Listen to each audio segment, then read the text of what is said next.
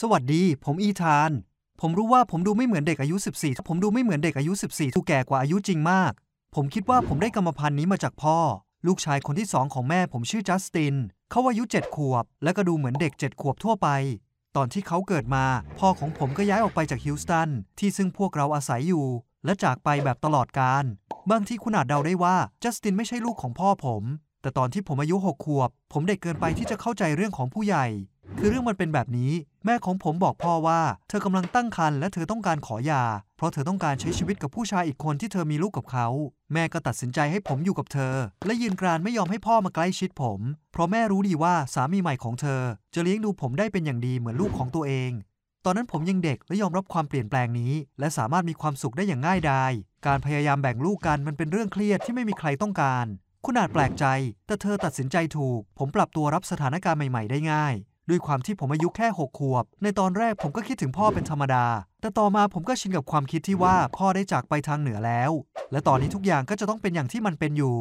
ผมคิดว่าชอนเป็นคนที่เหมาะสมสำหรับการเป็นพ่อคนมาก เขาพยายามอย่างหนักด้วยการแสดงความกระตือรือร้น ที่จะเป็นผู้ปกครองที่ดีให้ผม ในช่วงก่อนที่จัสตินลูกชายแท้ๆของเขาจะเกิด ส่วนแม่ผมคิดว่าเธอก็ดูแลผมเหมือนเดิม โดยไม่มีความลำเอียงระหว่างลูกชายทั้งสอง แต่ไม่ใช่กับชอน ในตอนหลังๆ เขาเริ่มจะหยาบคายกับผม ถ้ามันเป็นอะไรที่เขาจะต้องเลือก เขาจะเลือกตามใจจัสตินก่อนเสมอ ความสำเร็จของเด็กน้อยคนนี้จะถูกเทิดทูนขึ้นหิ่งและทุกปัญหาของเขาจะได้รับการเอาใจใส่อย่างจริงจัง ส่วนชีวิตของผมก็เหมือนกับเด็กถูกทิ้งไว้ข้างหลัง ยิ่งไปกว่านั้น ผมและน้องเริ่มดูแตกต่างกันมากขึ้นเรื่อยๆ จัสตินเป็นลูกแท้ๆของชอน และหน้าตาของพวกเขาเริ่มเหมือนกันมากขึ้นเรื่อยๆ ในขณะที่ผมกลับดูเหมือนพ่อผมมากขึ้นเรื่อยๆ เช่นกัน แม้ว่าผมจะเริ่มลืมไปแล้วว่าหน้าตาของเขาเป็นยังไง และยิ่งรูปลักษณ์ภายนอกของผมยิ่งเปลี่ยนไปเท่าไหร่ ชอนก็ยิ่งเปลี่ยนไป แตกต่างจากผมมากขึ้นเท่านั้น และเรื่องอะไรไม่ดีที่เกิดขึ้นในบ้าน เขาก็จะโยนมาให้ผมรับผิดชอบทุกอย่าง และสั่งสอนผมด้วยวิธีที่รุนแรง พอผมเล่าให้แม่ฟัง ชอนก็ไม่พอใจผม และหาว่าผมเนรคุณ และแม่เองก็ไม่เข้าข้างผมเช่นกัน แต่ผมก็ยังเป็นเด็กและพยายามอย่างดีที่สุดที่จะเป็นที่รักของทั้งแม่ และแม้แต่กับชอนด้วย ผมพยายามมากจริง ๆ ทั้งในเรื่องการเรียน เรื่องที่บ้าน และกีฬา ผมเริ่มเล่นฟุตบอล ทั้งๆทที่ผมไม่ได้ต้องการ แต่ผมเล่นเพราะชอนสนใจกีฬาชนิดนี้มาแต่ไหนแต่ไร และด้วยความที่ผมมีร่างกายกำยำแข็งแรง ต่างจากชอนที่ตัวเล็ก ต่อมาผมก็เริ่มประสบความสำเร็จผมมักจะคุยเรื่องนี้ให้ทุกคนฟังเวลาที่เราทานอาหารเย็นกัน พวกเขาตั้งใจฟังอย่างสนใจ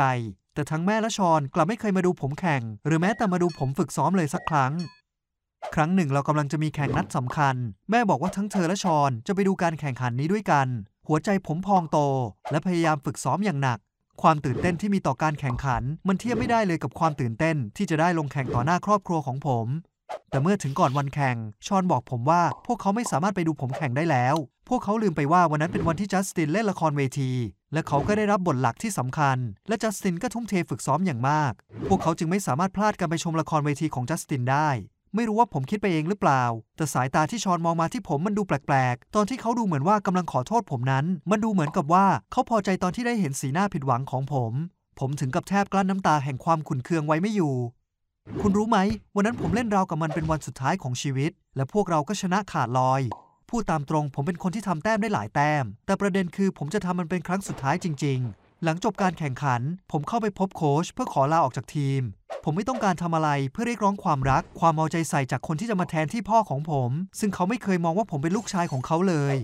หลังจากวันนั้นผมเปลี่ยนไปเป็นคนละคน ก่อนหน้านี้ผมเคยพยายามอย่างหนัก เพื่อคำยกย่อง แต่มาตอนนี้ผมไม่สนใจความรู้สึก หรือความต้องการของพ่อแม่อีกต่อไป ผมเลิกเล่นกีฬา และยังไม่สนใจการเรียนอีกด้วย โดยเฉพาะวิชาที่พวกเขาเคยชื่นชมผมมาก่อน และผมก็เลิกใช้เวลาที่บ้านกับจัสติน ความจริงก็คือตอนนี้บ้านเป็นเพียงแค่ที่ซุกหัวนอนของผมเท่านั้น ผมเริ่มมองแผนของครอบครัวว่าเป็นเรื่องที่น่าเบื่อ และเมื่อแม่ถามว่าเกิดอะไรขึ้น ผมก็แค่บอกเธอว่าไม่ต้องมายุ่งกับผมแค่นั้น คุณว่าคำถามของเธอมันฟังดูงี่เง่าไหมล่ะผมหมายถึง นี่เธอไม่รู้จริงๆหรือว่ามันเกิดปัญหาอะไรขึ้น และคุณรู้อะไรไหม ยิ่งผมตีตัวออกห่างมากเท่าไหร่ ผมก็ยิ่งเห็นว่าอะไรกำลังเกิดขึ้น พวกเขาทั้งคู่เลิกสนใจผม และยิ่งทุ่มเทกับจัสตินมากขึ้น ทั้งกับปัญหาและเรื่องการเรียนในชั้นประถมศึกษาปีที่ 2 ของเขา เย็นวันหนึ่งขณะที่ผมกำลังเดินผ่านห้องนั่งเล่น ผมได้ยินพวกเขากำลังพูดถึงผม แม่พูดพลางถอนหายใจ ว่าทำไมผมถึงกลายเป็นแบบนี้ได้ และชอนก็ตอบว่าบางทีพ่อของผมคงเคยเป็นวัยรุ่นที่ดื้อรั้นมาก่อนเหมือนกัน และนั่นคงเป็นกรรมพันธุ์จึงทำให้ผมดื้อรั้นตาม แม่พูดเสริมอย่างเสียดายว่า กรรมพันธุ์แย่ๆสินะ และจากนั้นพวกเขาก็พากันพูดเยินยอจัสตินว่าเขาวาดรูปเก่งมากขนาดไหน คืนนั้นผมจึงแอบย่องเข้าไปในห้องที่แม่เก็บเอกสารสำคัญไว้